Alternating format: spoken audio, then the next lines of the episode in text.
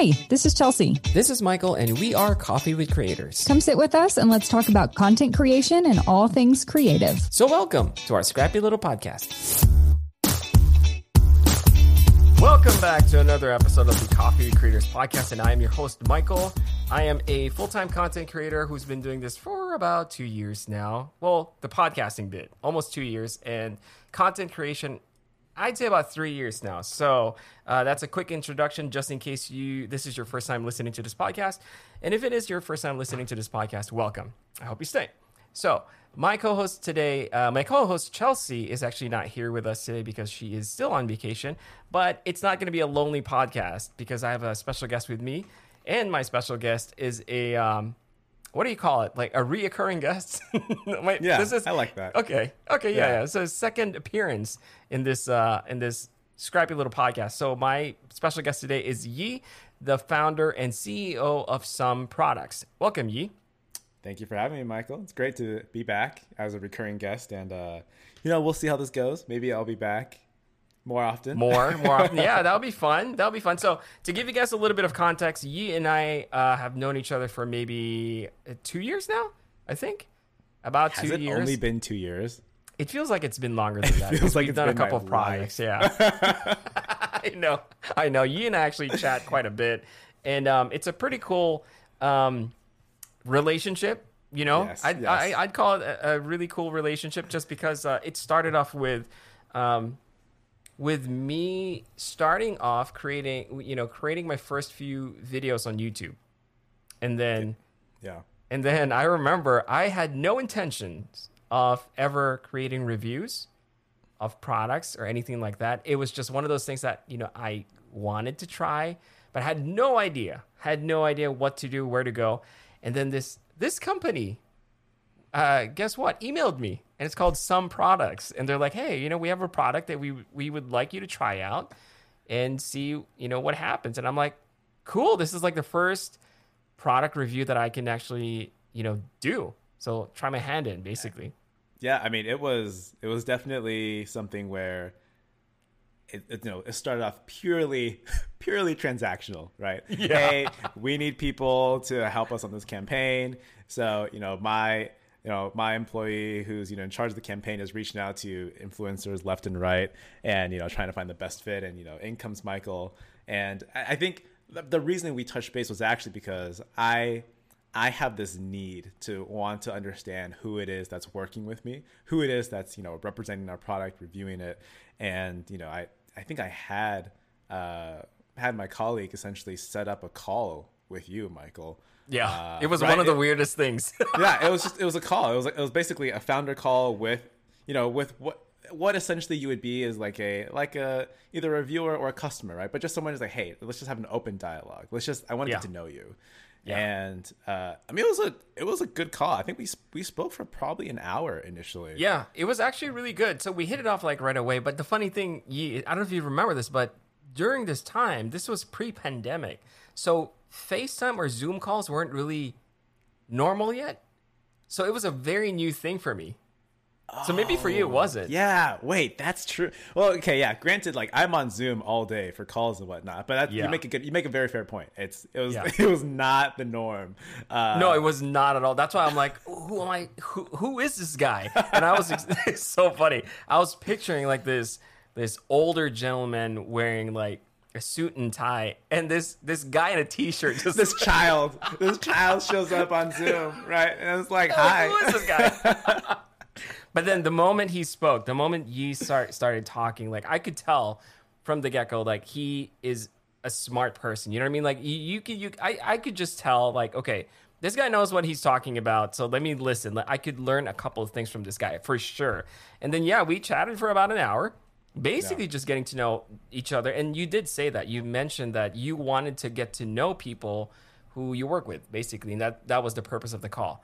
And to be honest with you i don't even remember how it it snowballed into other things but basically we we both ended up doing multiple projects since then. Yeah oh yeah. I, I think i remember. I think you invited me to your your um office in la oh wait. I think didn't we did we meet at CES first, or did we meet because you came to visit me in LA first?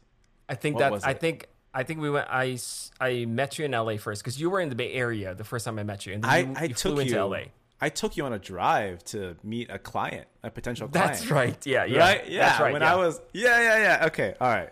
So, I mean, for to, to provide some context, uh, you know, they're pre-pandemic. Some and or the goal of some was, you know, obviously we got we got to push out units, and one of the biggest avenues that we wanted to push awareness and sales and marketing was through hospitality brands. And what this manifested in was essentially, you know, our our team reaching out like mad to any high end hotel or boutique hotel that existed uh, in you know throughout the U.S. really, but in this case in L.A. And you know, Michael happened to come up for a day, and I was like, "Hey, Michael, come with me to do this." Essentially, what is a sales call? uh, and it was Yeah. fun. I mean, we got to hang out. Like he, you know, Michael got to meet my team, and uh, I, I, you know, I take a lot of pride in the fact that you know, I think our our little team is they're very fun. They're like very, very nice individuals. Very just like heartwarming. Like these are just like great people who you know they they work hard and everyone gets along and everyone looks out for each other. Everyone like really puts in a lot of effort because it's a startup. And so Yeah. everyone is doing a lot more than what their actual title uh, encompasses, but they do Mm-hmm. a great job, right? Did just did a fantastic job. Uh, absolutely everything. Yeah, yeah, and that's that's one of the things that I appreciate about smaller companies or startups is because you can see the passion behind it, and definitely the people that you were working with uh, when I first met you. I could tell that they were excited. I could tell that they enjoyed what they were doing. There was there was just a different energy. It didn't feel like someone just showing up because they have to. So it was they were they were very engaging. You know what I mean? When you're you're having conversations, talking about whatever it is that you're working, you guys are were working on. And yes, I do remember you took me along for that drive. And I remember this is this is a funny story because you're like, let's meet up in LA, right? Like we're meeting up for the first time. And you know what I did? Yi? I dressed up. Remember? Yeah, you dressed up. You totally did. I Oh, and then he's wearing a t-shirt or no not a t-shirt a sweater a sweater and jeans and i'm like uh, i feel embarrassed i feel like i'm slightly overdressed and then you're like no dude you look good you look sharp you do look. And I'm like, right? You- yeah. You, did. You you look sharp. You look great. You know, that's like kudos to you for dressing dressing well.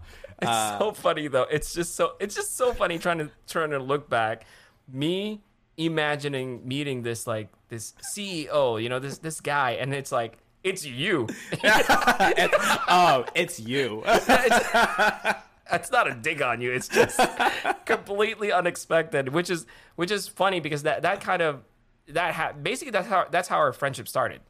You know, from No, from that definitely, point. definitely. Yeah. So I Uh, think that was Sorry, super I just, I just, Uh-huh. I just want to say, I remember the fact that you came and I cooked lunch for you. you did. Do you remember that? I made you an amazing medium rare ribeye steak served with Yes. fresh chimichurri sauce, and it was. I recall it was phenomenal, and I was like, It was good, yeah. I am serving remem- a top-notch meal to Michael on this first meeting." That's why that's why we were joking that night, right before I left. And one of your employees was telling me that you think your wife is going to believe you when you say, "Oh, I had dinner with the CEO of this company and he cooked me a, a um, lunch," and I'm like, "No, probably not." She's going to be like, "Who is this guy again? And where did you meet him?" Um, online. You know Yeah, I mean? And honestly, she's still kind of like that because she still hasn't met me, and yet we talk so so much. I know, I know, it's hilarious. But yeah, so that's uh, I'd say that's a good representation of how of our relationship, Yi and I. And um, yeah, basically we started doing that. We, I mean, we started from working together, and then it evolved into like uh, you know, this type of friendship. And then it was just like we started just chatting, and you know, sometimes I would get on a call with Yi or or just chat with him about, and it, it was it's mostly about like brainstorming stuff, right? It's it's really Yeah. cool to see um, a brand's perspective on things, and you know, obviously, I'm also sharing my perspective, and that's why we had Yi um, guest in the podcast uh, a while back, just to share that that that that insight. And then um, I think shortly after that, that's when we started to go to, uh, or that's when you invited me over to CES for the first I, time. I think so, and that was that was the second time we actually met up. Uh, and I mean, so this is this is the interesting part because I at that point I'd been to CES. I think that was probably like my third year attending, and for you it was your first time. Uh, and this is and this is where it gets interesting because it's very fun and enjoyable and also in some ways it's very sobering to see someone's first time at CES and to see that like cherry get popped uh, because it is a ride. It is a complete It's ride. Uh, and it's like I, I think you know it'd be fun to share our experiences about what CES was like uh, in terms of our expectations of going there uh, and then seeing it and then walking away from CES to be like okay how did it stack up to my expectations you know how do I feel about it right Right. Yeah, it's uh, yeah. I'd love I'd love to talk about that because I don't think I've ever really talked about it unless, you know, aside from just chatting with you, because I don't think anyone else can really, or in, you know, frankly, I don't think anyone else is interested to hear about that unless you're like a tech guy or you're in the tech field, you know, content, you know, content creation wise. Um, but yes, uh, the reason why Yi and I started talking about CES is because we actually started uh, getting the emails, right? Like for this coming Yeah, CES yeah. in January, and we were talking like, okay, are you going?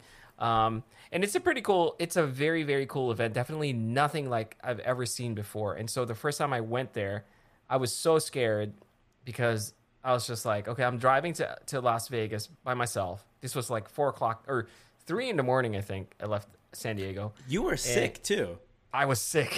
yeah I was sick. Like I did not feel well at all. So maybe like not even halfway, like a quarter of the way, I actually stopped.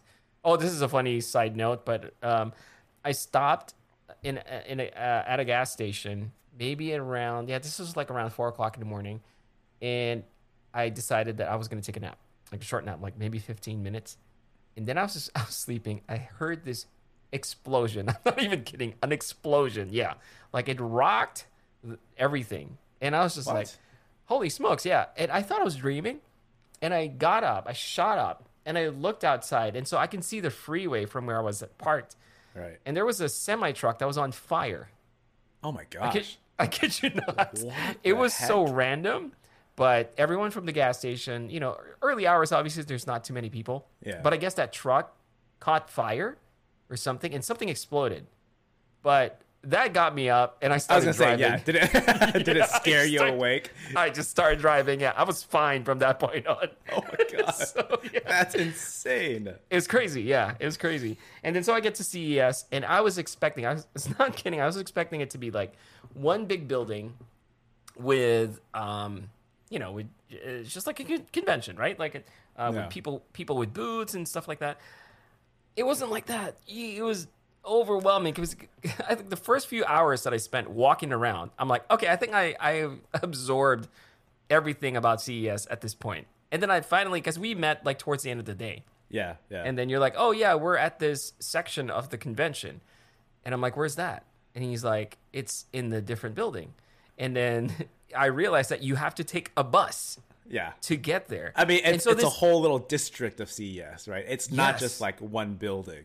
Yes. So the area that I was basically walking around in the first few hours was a tiny part of CES. yeah, It exactly. It's like yeah, it's crazy. So it's cool from my perspective, though, coming from you know someone who creates content that that always touches on uh, frequently frequently touches on tech and innovation and stuff like that. Um, it's overwhelming. I Yeah. feel like we should give some context to the listeners for those of you who don't know what CES is, because it's totally You're- possible. you're right. Right. I realize we've been talking about this topic for like the past like five minutes. We have not even mentioned what CES is. So CES is the Consumer Electronics Show.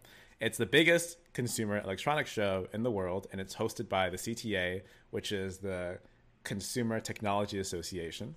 And so they host CES in Vegas. They also host it in China, I believe.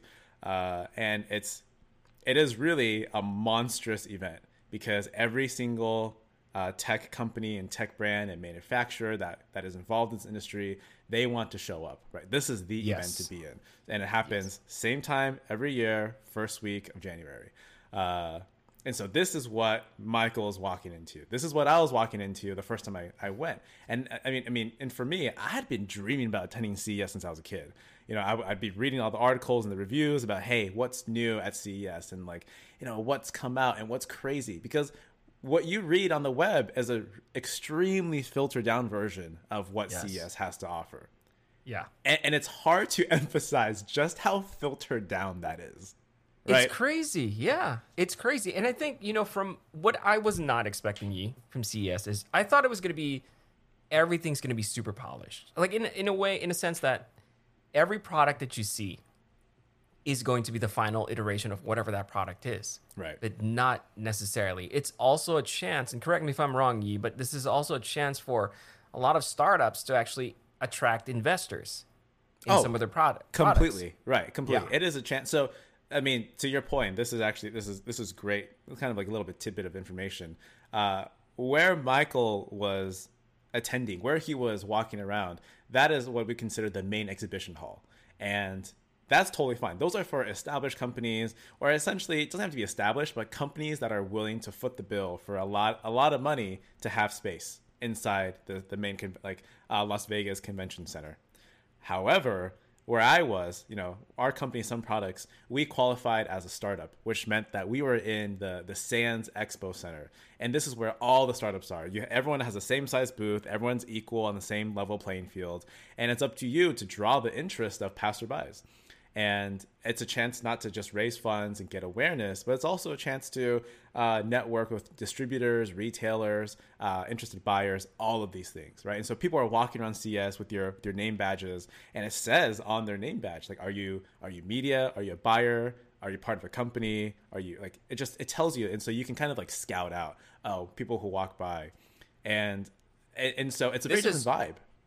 Yeah, and this is also why actually CES is not open to the general public because there's a purpose Yeah. for it. It's not just hey, look at our products and all the cool stuff that we do. You know what I mean? It's it's exactly that to to showcase what they can do and attract investors or you know just network. So it's an actual um, it's for the industry basically.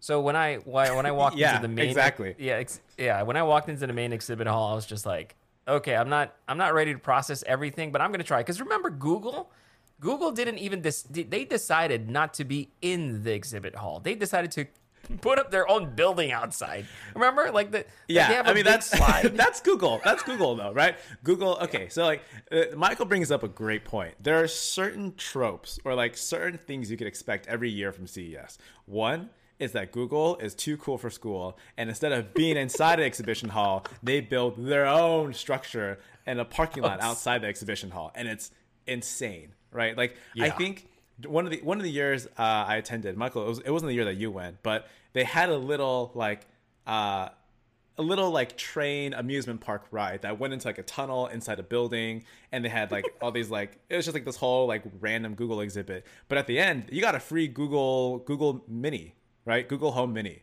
and like, Oh, everyone just got one. Yeah, at the end of the ride, everyone just got one. Uh, and I mean things like that, where it's like Google is so outrageous. And another It's crazy. consistent one is BMW. BMW always has this, you know, insane exhibit. Usually it's like some like M car drifting around the parking lot and then like some SUV going up a really steep ramp, right? Trying to show off the X7 or what whatnot. Yeah. Uh, and then the other trope is Apple never shows up because Apple is Apple. oh, that's true. They never they're they are yeah I've Yeah, they, they never, show up because that. Apple Apple has their own keynotes and whatnot, and they have w, WWDC, so they're like, hey, we're, we don't need to be here.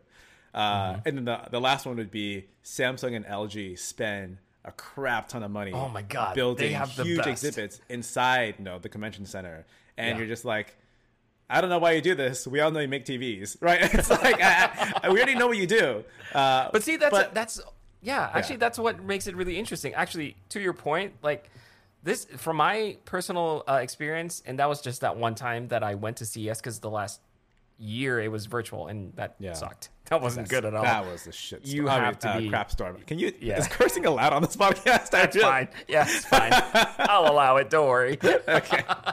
so, but yeah, um, LG and Samsung they really spend a lot of time and money and energy, a lot of effort to basically make their exhibits. It's not even an exhibit at this point. They, it's like they have their own mini warehouse. It's like their own little convention inside the convention, so big that they made Sony feel like the new kid in town. Like Yeah, so- Sony's booth was just like, oh, okay, Sony, I see you. Like the biggest thing that they had was the car that they're not building. Remember that the Vision? Oh, Vision Oh my something like gosh, I totally forgot Sony built a car. That was Yeah. okay. So, but to that point, that's what makes CES fun, right? It's like Yes. the, when when tech companies build outrageous products that make no sense, uh, and Mm-hmm. for and for uh, for Sony, like it made sense. It it wasn't so much a a performance of hey we made a car it was actually showing this is what our vision for in-car entertainment looks like and to showcase that we built a car to show off like sony ui ux right Yes. and it was Yeah. cool it was really cool It- and it caught everyone's attention everyone's like wow sony is being sony again you know Yeah, making yeah. making crazy things that we're like wow like this is crazy like what's what's gonna happen actually, people actually thought that they were going to compete with Tesla because their car looked good. yeah it looked like- fantastic Yeah, but then they're like, "Oh no, we're not building the car," and we're like, "Ah, that sucks. we want that." But yeah, it's it's it's a cool experience because it's not just it's not just them trying to show off like their newest TV. It Yeah. really is trying to show investors and the competition basically how badass they are. You know what I mean? It's like, oh yeah, you think we only make TVs? Well, we also make vacuums and LG. Honestly, my favorite, actually, my favorite um, booth, if you can call it a booth, even the, the word exhibit doesn't feel big enough for me, um, was LG's because their theme for the year that I went was like the smart home of the future. i don't they- actually recall lg's booth. Exhibit? Yeah, Yeah, it's I- huge. It's like you're walking in inside a not even a mansion but just like its own little mall. And yeah they have different setups of uh of the smart home like a smart home office smart home like bedroom yeah, yeah. kitchen. They even had a bar like a literal like bar that you would see in a nice hotel for example and the bartender was a robot oh was- that's so cool it's so cool. And then they had um, the closet that had the mirror that I felt like I was in an Iron Man movie. Yeah, it's like yeah. when you open when you close the door, all these information just show up in the mirror, like the weather, your appointments, and all that. And it's it's very seamless. And if you close the door, I think you can also see what's inside the closet. oh So it- it's okay It's really yeah. cool. It's really cool. And so they had a lot of those, like that that type of setup. And then for Samsung side, Samsung really just focused on the screen. Remember that big? I, to this day, that's the biggest screen. I, they called it the wall. Yeah. Do you remember well, this? So Samsung it was was that the year when they also unveiled the frame? I don't know the if frame it's this, LG? Dang. No, I think no. The frame is LG. The the the yeah, foldable frame one. is LG. Well, Yeah. it's just like the one company came out with an extremely thin display. Like extremely extremely Oh. thin. I know what you're talking about. It's the. It's not Sony. I mean, it's not LG and it's not Samsung. It's some. It's another company. Are you that- sure it's not Samsung? Yeah, no, I, because I remember I took a video of it and I thought it was a joke because it literally was as thin as a wallpaper. yeah. Yeah. Because they had it on glass and you can see, be, not glass, but like a very, very thin wall. And you can see, basically, you can check it, like how thin it is. And you go behind the wall. And I was just like, it doesn't even heat up. But when you're in front of it, it looks legit like a TV, like a nice LED TV Yeah, yeah, yeah. what LG had was the roll up TV. Remember that? The one that rolls yeah, up. Okay. So it's, it's So, like, I've, yeah, it- yeah, I, I recall Yeah. the roll up one. Actually, now I think about it, I wonder if that year they also had the transparent TVs. that's it. That actually, yes, that's uh, that's from this. No, it's not from the same company, but I know what you're talking about. Like it's transparent, and then you turn I- it it on. was, it's it was like, a Chinese. It was a Chinese brand. Yeah, it's like Yeah, you can you can yeah. turn it on and you can still somehow see through the TV. Uh, and I remember I was like, crazy. dang, like this is. I mean, at some point, it's just you know Chinese companies flexing their their R and D, uh, and it's so very cool impressive. to watch. Yeah, it's very impressive. Nintendo had a wall. Their wall was like um, an interactive wall. So it's like, remember that video that you showed me from TikTok? The girl that had that made that that laser show, oh, whatever it is. oh, the on the projection mapping, projection mapping pro- yeah, onto projection a wall mapping. where you Exactly. get yeah, yeah, yeah. Yeah, Nintendo had that, and then I think it was, ooh, it, basically all the companies that you could think of except for Apple. You know, Except for Apple. out there. Actually, show- hold on. choke it. Uh, Uh-huh. Except for Apple, and I don't know if Microsoft showed up either. Oh, you're right. Yeah, Microsoft I- wasn't there. Yeah, I don't think Microsoft. I think they're taking a page out of out of uh, Apple's playbook, and I believe they just kind of retracted their their normal participation. It's like, hey, we're not gonna do that. We're gonna have our own like little little thing. It'd be so fun though to see them there. You know what I mean? Like I get it from a brand's perspective, like why Yeah. they want to do their own thing. It would be so fun to see them. I mean, for crying out loud, uh, Canon and Nikon were right next to each other, and they were like trying to just one up each other with- in Yeah, terms of like, yeah, it's really cool. It's just like, yeah, this is awesome. And that was, and again, this is just the main hall, right? This is the main hall, and I think uh, if I took, I, I know, I remember I took a bus to get to where you guys were, and I took another bus to get where drones and robotics were. And there's Ah, another yes. section where all the cars were. So that's just like to give you guys an idea of the scale of this thing. Like it's humongous. So Yi, I want you to share what your impressions are or your experiences experiences like as a brand attending CES. Like I don't know what, Oh, okay. what what's your takeaway from that? So, I mean, this is a the experience as a brand is very, very different as an experience, uh, or from the experience as a just a regular visitor, right? And like, I think we can go back to what was my first impression of CES, and I mean, I want to, I want to hear your like more of your first impression, but like I said earlier, I was I I was really hyped. I was really excited to go attend CES. It's something I again I dreamt about for so many years, and I finally got to go. And this this all stems from the fact that like I was born and raised in the world of tech. And what that that sounds a little dramatic, but I was literally born in the world of tech. Uh, quick background. My parents they were in manufacturing. They made transformers for different electrical applications. And uh, you know when they, when they first started they they were involved in like the panel industry. So lg and samsung were some of their biggest uh, clients. And then they transitioned to automotive where you know basically uh, the most famous client would be tesla. And every tesla on the road that uh, any of you see out there you know they supplied the parts for it for the power supply. Uh, and that that gives you an idea of okay, they were involved in the heart of the electronics industry, and I, being young when that was happening, uh, had to travel with them constantly to Asia, like to China, Korea, Taiwan, uh, Hong Kong, and with all that being said, like I, not only have I loved you know all the crazy electronics that you know Asian countries have developed over the years, uh, but also, you know, I I've been in the factories. I've visited the factories. I've been to like the Tesla headquarters and their factory. I've like I've been given a tour like years before, uh, even before the the Model X came out. Like during the Model S production, I I was there, and Wow. I've I've toured, you know, like the the the Taser factory uh, back when they worked with the Taser, which is crazy, and it's just like I got a lot of insight. I was really fortunate, and one thing that I that like really sticks with me is that I appreciate how much work and how much sacrifice goes into making the electronics we love to use. You know, it's there are people in China working on such low wage so that we can enjoy using these fancy, you know, pieces of tech. You know, And, then we like- complain that when our phones has a notch. yeah, right. It's like we we have such first world problems, and it's like you have to appreciate where all this comes from and at what cost. You know, it's like we yeah. we are so fortunate here, and and so like it's like I being able to see witness all that growing up, I think was really really uh, fundamental into towards shaping how my relationship with technology has formed. Right, I love it and I admire it and I appreciate and acknowledge all the limitations that come with it as well. You know, we may think, oh, you know, Apple is doing X, Y, and Z. Like, you remember, like when when they took out the uh, the aux cord, right? And Yeah. like, people are up in arms about it, and they're like, oh, how could they, and uh, whatever, whatever. And, and all I can think about is, why does every single consumer feel like they know better than Apple? right?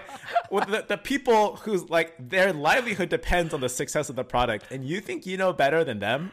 Actually, I have a hot take on this, Yi, and I, you know, I was thinking about like sharing this, but What's your hot take? Say, say your hot well, take. this is going to be controversial, but I think I think people who want to be considered as tech influencers, I feel like they they feel that the only thing that they need to do, not the only thing, but one of the things that they need to do is find something to complain about.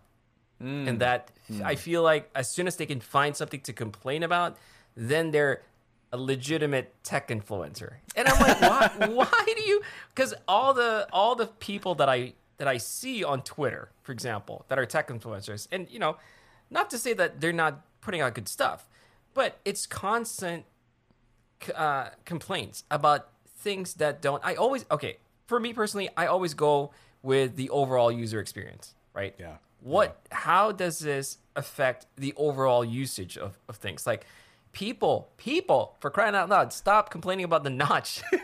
oh my goodness. it's goodness. Fine.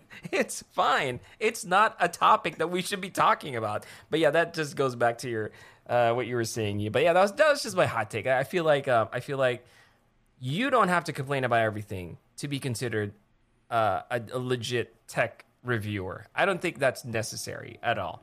As a I- matter of fact, I- I think I agree. yeah, as a matter of fact, I think it's it's a lot because it's easy. It's easy to complain about something.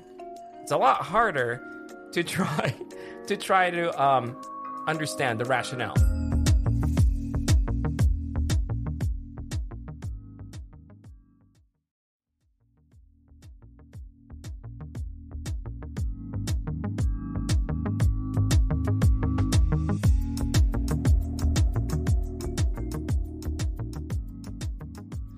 That that's so fair, so fair. And so okay, that that actually leads me into a really good uh like basically story of which like I have in my process developing wireless chargers, we've met with so many engineers from different companies and uh, I mean we've like either through connections or just like the different suppliers.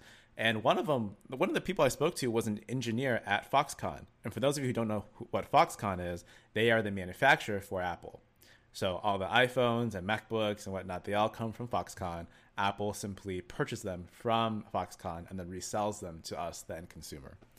And uh, you know, when I was, was speaking to this engineer, you know, he revealed a lot of insight about what goes on, you know, behind the scenes. You know, what are, what is Apple thinking, right?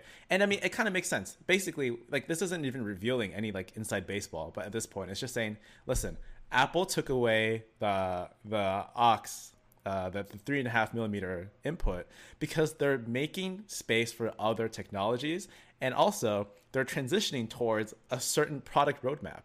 And like Yeah. it's just it's very obvious. And Yeah, it's very they- obvious.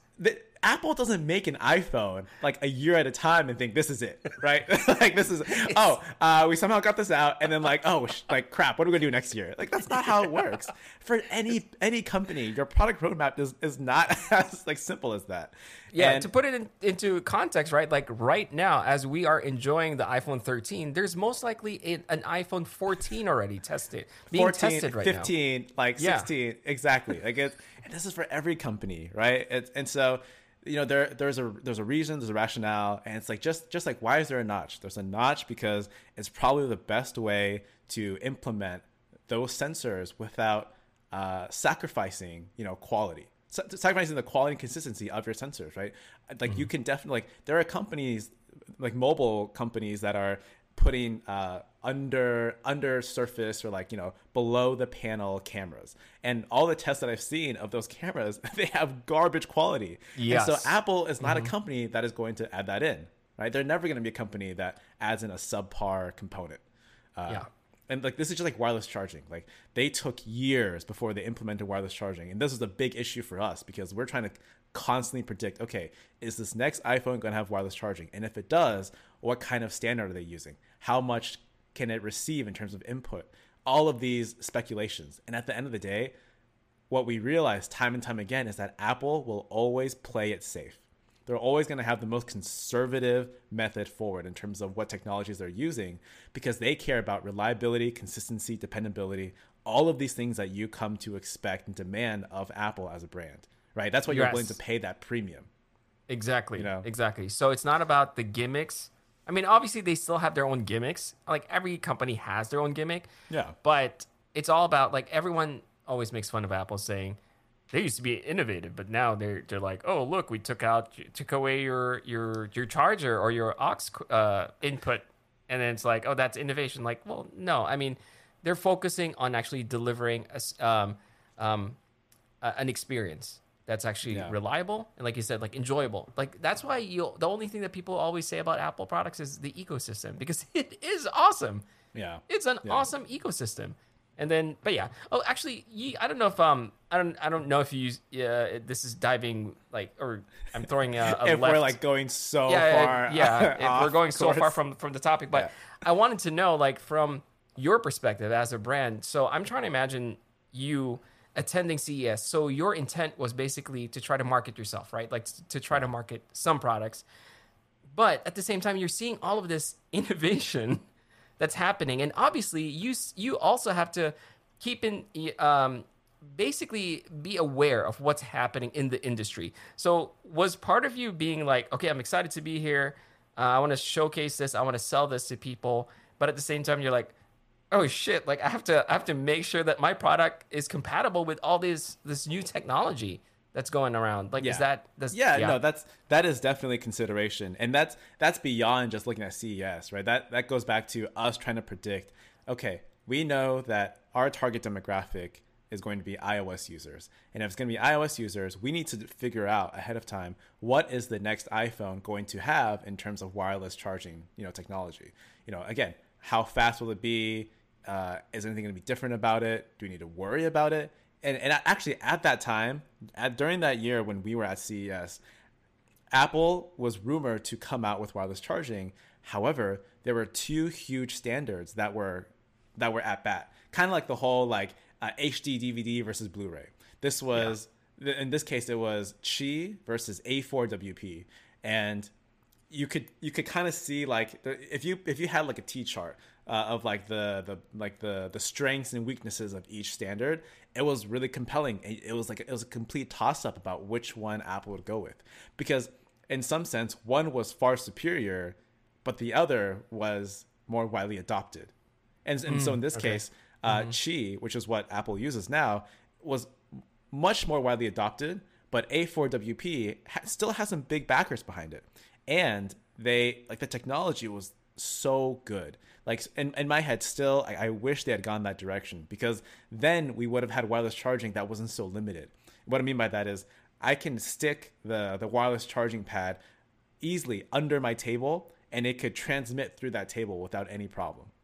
I actually saw an example of it at CES uh, that that same year, where a company, a Korean company, was demonstrating A4WP charging technology that could reach a distance of about a meter, right? A meter Wow. above the of the above the pad, and so and they're showing us that like, and the wattage was insane. They were powering like they were powering a whole 40 inch TV along with like a lamp and another toy all wirelessly.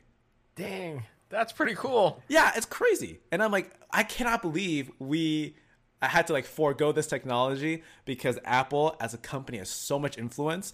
We just had to all just like steamroll the entire industry towards one standard. That's crazy. Yeah. That's pretty cool, though. I you can see how powerful a brand can get, in in a sense, like they they literally are directing the way people or other companies develop their products, because Completely. everyone wants yeah wants to be able to serve whatever Apple is churning out, right? That which is kind of insane for me because like yeah, they're not the most innovative right now, but they sure are the leaders, which is crazy. Yeah, it's it- exactly. Like you can be a leader without being innovative, right? Yeah. That that is that's the lesson we're being taught.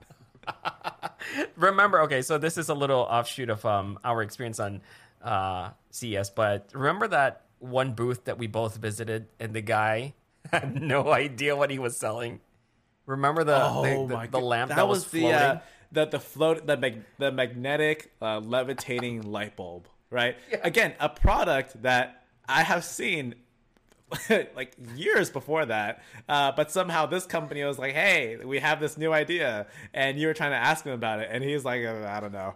i don't know yeah he just Yeah. doesn't he doesn't care so there are I, I kind of feel bad for them because they obviously they flew all the way to the united states just to sell that to, to try to showcase that product Yeah. and they had to pay some good amount of money to be in that space and the Yeah, guy that was representing them literally literally did not know what he was. He, he kept laughing, and Yi and I just started laughing because he was just like, I don't, I don't know, I don't know anything. We even asked like the very bare minimum. Okay, how can we find out more about your company? Do you have a website?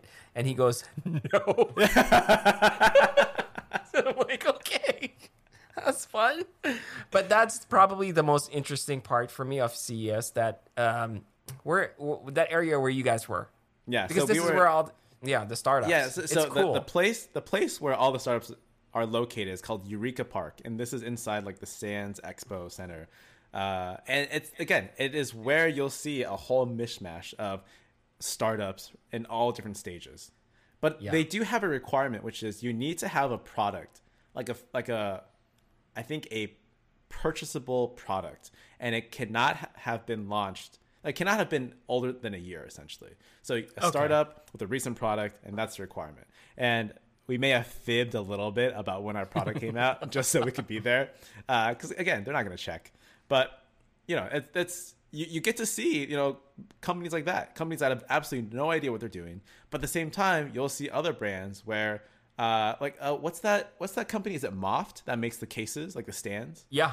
Mhm. Yeah, like Moft was there, uh, and I and I believe I met the founder uh, that year as well. Oh, really?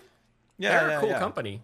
Yeah, exactly. Yeah, very cool. Um, and like, what's funny is that a lot of brands that will get targeted at or buy on IG, uh, like they were right there alongside with us in Eureka Park, and I, you know, I got to meet some of the some of the founders here and there, and it that that's a fun experience because you realize that these like we're all small companies of varying of varying sizes, uh, but we're all pretty passionate about oh you know i designed this product i i love what i made and i'm excited about it I, i'm passionate to share about how i made it and potentially just just just connecting getting to know each other There are people behind these companies, which is really, really cool. Yeah, I like that. Yeah. So, Yi, what do you think? Uh, what are your predictions for this CES? What do you think? Are you going? I forgot. yeah am i going am i Are going, you going? uh i'm registered if that means anything uh, Okay. i so i'm, I'm going. for ces yes michael is going uh he might bring his wife which is which should be wonderful It should be Uh, interesting. She's like, "Am I going to be bored?" Yeah. I'm like, "I don't know." yeah hey, i mean yeah honestly it's a toss-up she could love it or she could hate it yeah, exactly. I think so. There's the thing I, I told Michael this like the ideal time to spend at CES is honestly like a day. Any more than that, it's just it's tiring and you see so much junk and garbage and you feel kind of defeated.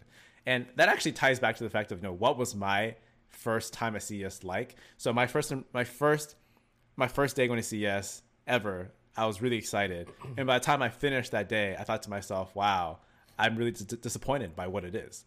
It's not it's not the polished show that I thought it would be. And in Yeah. fact, I think 98% of it is just trash. It's a lot of mm-hmm. things that you'll never never see the light of day, products that I will never care about or interact with. And I mean that's why, you know, when we look on websites like The Verge or CNET, you know, they only report on a tiny tiny fraction of the products because oh, those are the only ones that are worth talking about. Yeah, given- the only ones that the the public scale. will be interested in. Yeah, yeah, yeah. exactly. Like the Yeah. scale of CES compared to what is reported on is is so different, right? It's so skewed. Mm-hmm. Um, and I mean, and that's why, like for me, I I really don't have that much interest in attending CES. I went last year because it was virtual, and we you know we did a Mm-hmm. whole live stream. The year before that, I was there because that was when we were exhibiting, I believe.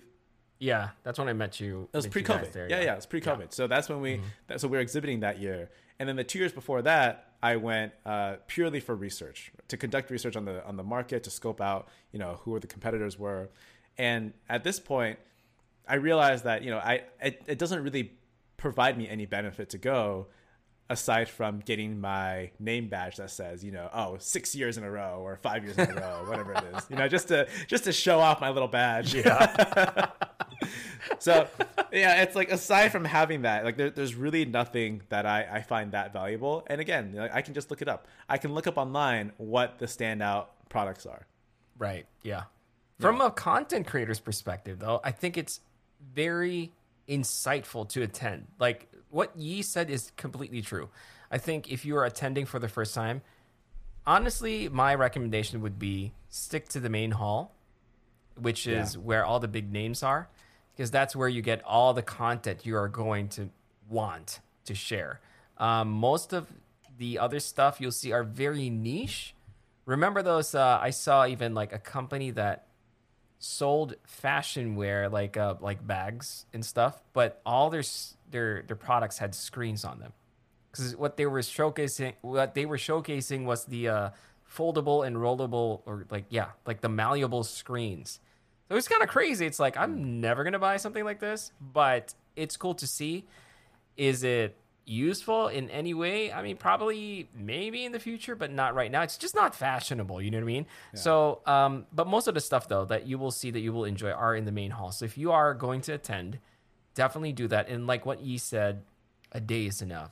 Don't try to stress over like visiting the whole thing because you will never be able to do that because i tried. It was really really and, hard. and you'll hate yourself for even trying because you'll realize, Yes. wow, what a colossal waste of time that was. yeah. But you know what though? Um people who are in the tech space who create content around this and i know a lot of people who listen to this are um actually here's the thing. How can they attend ces maybe it's a it's a good way to to try to at least explain myself how i was able to attend the first yeah, time that So- that's informative. yeah. So okay. So for the first, to me, I got lucky. Honestly, I got lucky that I met Yi and we hit it off. And it wasn't like an intention from the get go. Like, okay, I'm gonna, I'm gonna snooze, or you know, what I mean, like, I, I'm going to befriend this guy so I can get into Right. CES. Because at that point, I had no idea what CES was. it wasn't some ulterior motive of oh, No, gonna- no, not at all. The long con of I'm to get to know this person and then he's to get me into CES for free. so I it's it's uh, I think so from my experience it was because I was able to partner my with um, a brand which is Yi's brand and we they trusted me enough to be like okay you know we can get you in if you want to experience it and you can possibly learn more and create content using that. And so obviously they there there was like a um um, an understanding that you know what whatever they they gave me can benefit me and also later down the road might benefit them. So i say if you are able to find a company or a brand that you work really well with then try to see if there are avenues if they are attending if there's a way that they can sponsor you maybe to get there. Um, the other thing is if you can manage to grow your following which actually i'm happy to to to report that this year because the first time i attended ces i was just like okay my next goal is to be able to um, attend ces on my own accord not that i don't appreciate what you did but you know what i mean? Right, it's just right, like of course, yeah. yeah it's nice to know that i can do it on my own. So i was able to do that. I was actually really happy because when i got the email that you know they're they're accepting basically registrations and i'm like okay let me try this out. And they have a minimum requirement of how many followers and a social media uh, social media presence. Um, What I, is I got the- in. What's the minimum? I think the minimum was like uh, 30,000 followers on YouTube I- or 50,000. No, no, no, not 50,000 because I'm still under 50,000. Um, or a couple of thousands on uh, Twitter. I think Twitter was a big thing for them and YouTube versus Instagram. I remember that because Oh, I think okay. tech Twitter is a thing. Like people do te- talk a lot about tech on Twitter. So I basically managed to get in through my a combination of Instagram and um, on YouTube. But I think, uh, yeah, I got in, and I was just like, oh, this is this is awesome. So now for me, that's very uh, helpful because as a content creator, I can kind of predict my my my direction when I'm uh, coll- collaborating with brands, right? Because my prediction for this year, actually, this, the, the last time I attended, it was kind of the direction I was thinking, but it never happened. Maybe because of COVID. But honestly, I think the next wave of like big tech products are definitely going to be smart home stuff. Like, and I'm not talking about just speakers. I'm talking about like um, appliances and just like old people stuff, like vacuum cleaners. Well, okay, Just hold on. This is Yeah. fun. I like this topic. okay. What? How many? How many smart home devices do you have? Okay, so I basically have the thermostat, Yeah. the camera, um, speakers. Do I include tablets? No, right? No, we're yeah. These are no, no, no. We're like Okay. smart outlets And- or smart TV. appliances. and TV. Uh-huh. Uh huh. Um, recently, I recently got a vacuum. That's why I inserted vacuum there because I Oh, did. okay. Yeah, yeah, yeah. I did get a smart vacuum, but Yeah. uh, so yeah. So those are the ones that I have in my household. So Why? Yes. so this is this is a fun topic because I I'm a huge proponent and advocate of smart home or smart home devices. My problem with it is that one the the infrastructure or the platform for like IoT applications is so fractured. You know, like when you I I am I'm a huge Apple fan, but for the life of me, it is way too pricey to get uh, Apple HomeKit certified smart devices. Right? It's way too expensive. and so that's why all of my home automation or smart home devices, they all live on Google, Google Home. And you know, I've got I won't say how many homes I've got set up for this, uh, but it's more than one. Uh, and I, I look at my okay. Let's let's take my condo for example. Right, I have a Google Home in every single room, and I don't mean every single bedroom and my living room. I mean this office, bathroom, office, my bedroom, bedroom, uh, and my master bath, my kitchen, and then my powder room. Right? I have a, even my my sound bar as another like Google Home. Technically, I Yeah. have no matter where you go in my like in my You home, have someone to talk to. someone to talk to, someone to ask a question to, and music to play. I had some Yeah. friends over, and they're like, "Dude, this is like a restaurant." It's like a, it's like an elevator.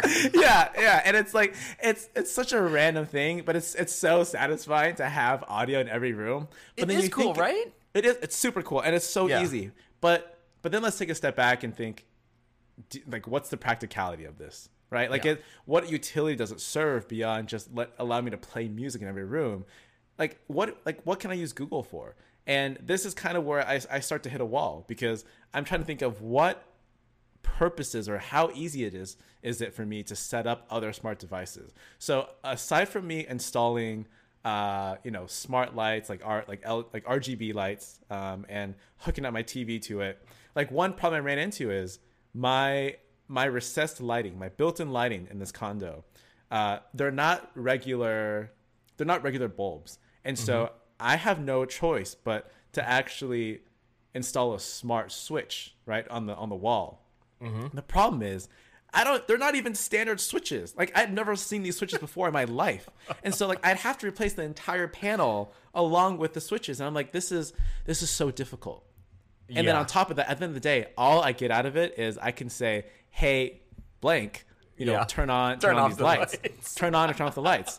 But like again, that's not faster than me walking out my door and just turning it on or turning it off, and that that it still restricts me to I'm simply turning on and off lights.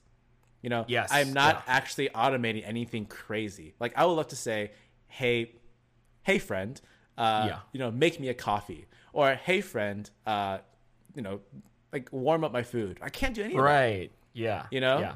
Yeah. So I think, and I think that's why, um, that's where the next big push in technology is going to be. Like, innov- like trying to think of ways to actually better serve us and not give us headaches, just like what you experienced, right? Because frankly speaking, I think we've reached the pinnacle of what a cell phone can do, like what a normal cell phone can do. Because at this point, all they're doing is selling us a camera, right? Like, if It's I'm being honest, with a 120 hertz screen, and that's about it. it's like, by the way, guys, I bought a new camera. Oh yeah, I can make phone calls with it. So that's essentially what the phones are nowadays. And the same goes with TVs, right? Like TVs are so now it's just a contest of which one is bigger, which one is thinner. But Yeah. practically speaking, how often do you move your TV, right? It's cool to have a very thin TV. It's it's cool to have like whatever it is, but yeah, it doesn't really add anything because what you're immersing yourself in is the experience of watching whatever show that you're watching, not necessarily the hardware itself. But although I will say that I have seen those, um, I think it was LG. The the the um, the frame looks amazing as a It picture does, frame. It, It, does look phenomenal.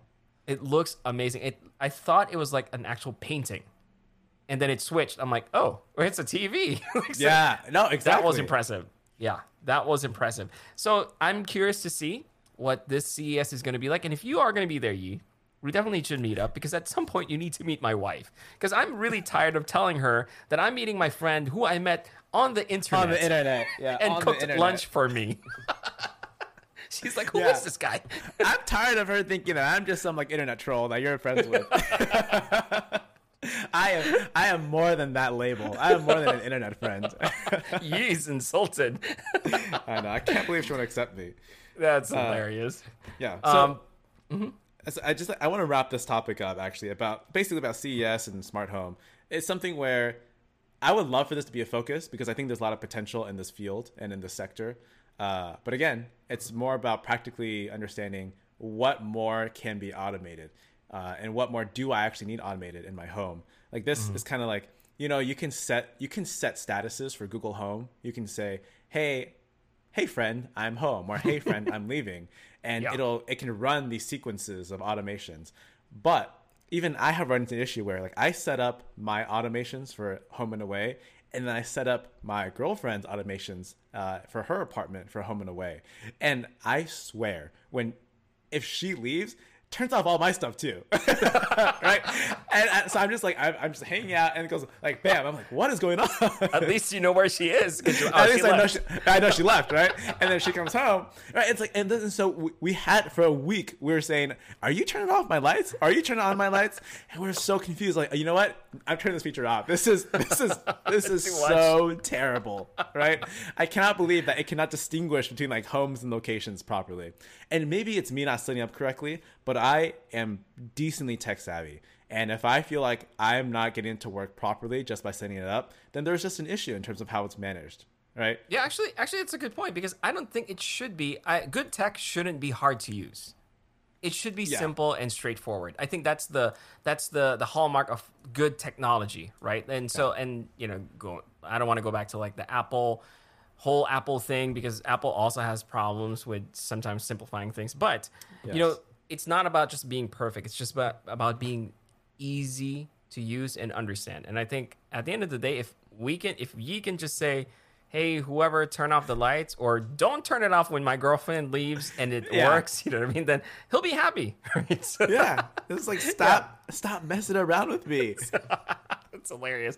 Hey, well, how do you feel about this? Yi? How do you feel about this? This you um, attending or guesting on Coffee Creators um, every so often? Would Would you be open to that? I think it would be fun to have you just you talk about. Are you asking me out? I'm asking be- you. I'm asking you. Well, actually, let's ask the the audience first. Do you guys want Yi back? Please don't say no. yeah. yeah, okay. I'll take that as a yes. I'll take that as a yes. Actually, you know what? I'll take this as a yes. Oh, there you go. Yeah. Ah, yeah, there it is. Yeah, There it is. yeah. That Okay. Wow, look at you with the with the audio With cues. soundboard, yeah. that soundboard is killing it. See, that's how you use technology. no, I'm just Yeah. kidding. But So- yeah, yeah, I appreciate I appreciate you, ha- you being here. By the way, so I really really appreciate that. It's it's kind of hard doing a, a podcast by myself. So And no, you. it's it's extremely fun to be here. I mean, it's I don't know if the audience can tell by now, but you know, Michael and I we really do shoot the shit a lot. Uh, Yeah. and we we Yeah. spend a lot we spend a lot of time offline chatting, and this is just I, I think having this dialogue. You know, we before this podcast we were sh- we were talking to each other about okay, what can we share today, and we realized that there's actually a lot that we can't share because there are projects that we're working on outside of this podcast you know because we have we have lives we do have lives. Yeah. we do have lives and there, there are projects that we're working on that we're really excited about and we just can't share those details yet uh, and you know truth be told a lot of what we talk about offline is just trying to figure out okay how do we progress? How do we keep making cool things? And you know for for those of you wondering you know how is it you know how do i fit in potentially into the whole idea of coffee with creators? You know i, I consider myself a creator just as much uh, as as michael is. And I, it's just that i'm not creating content. I'm creating products. I'm creating brands. And you know there's a lot of overlap. And the great thing about being uh, being in a a role where i can create products and i have to work with other creatives to you know to come up with these campaign ideas and commercials and ads and all the kind of stuff it it just shows how much crossover there is i i can't do what i do without the help of people like michael and the help of you know people i'm sure like the audience members who are listening because we you know we we thrive off of each other You know, we Yeah. we work together. We like we share ideas. We share passions about oh, how can I share a message most effectively? Uh, and you know, I the skills I, that I lack, you know, are the skills that people like Michael make up for and it's and extremely fun because we're we can just like we can brainstorm all the time about you know what's a fun idea or what's like the next thing that we want to work on and it just it just snowballs right that's Yeah. the similarity like it's Yeah. the excitement about new creating new things that just like Mm-hmm. takes us off gets like gets the adrenaline going you know keeps michael up at night with the like the, like, the heavy like the, the heavy guys don't sweats right you know It's crazy. And it's like it's, it's all the same yeah Yeah, it's and that's that's one of the reasons why I invite like uh, we have brands on the Coffee Creators as well. And so, by the way, we're we're gonna have uh, a couple of guests in the future, which is gonna be exciting. Um, but yeah, because I consider them just like what you said as creators themselves. They are creators. Like literally, I think everyone is at some at in, in some way is a creator, right? It's just a different. We have our own lanes, and so for me, it's on social media, video, whatever. Yi is in products and services and whatever else that he's working on right now. So it's very interesting to see different um, viewpoints from these two different um, uh, industries, if you will, right? So I think I think this is going to be fun to have you back, Yi. And if you guys have any specific questions that you want to ask someone from the brand side, I think Yi would be able to to give his insight, and that would be super cool, super you know just insightful. So I think let's do that. Let's do that. So if you guys have any questions, send them in e- either through the Coffee with Creators uh, Instagram page, which is at Coffee W Creators, or through the email, which is Coffee with Creators uh, podcast at gmail.com. I'm so sorry because that's a long ass email. But I think, you know, for, for this episode, though, well, I'm going to stop there. But before we end this episode, I just want to share a couple things, which is um, as much as we love doing this Coffee with Creators podcast, it's not self sustaining yet. So we would very much love it if you could share this podcast with your friends and family so you can you can basically help support the show by doing that and um, reach out to us on Instagram, like I said, or even on the, the Gmail. Um, also, lastly, we are now uploading episodes on YouTube. So this episode is going to go live on YouTube soon. Help us reach 100 subscribers because that way we can have a custom URL. Because right now it's kind of hard to locate us. But if you type in Coffee with Creators podcast, you should be able to find it. Um, I think that's pretty much it. And on behalf of my co host, Chelsea, we thank you again for listening to the Coffee Creators podcast and hope to see you guys again soon. And that's it. Bye bye. bye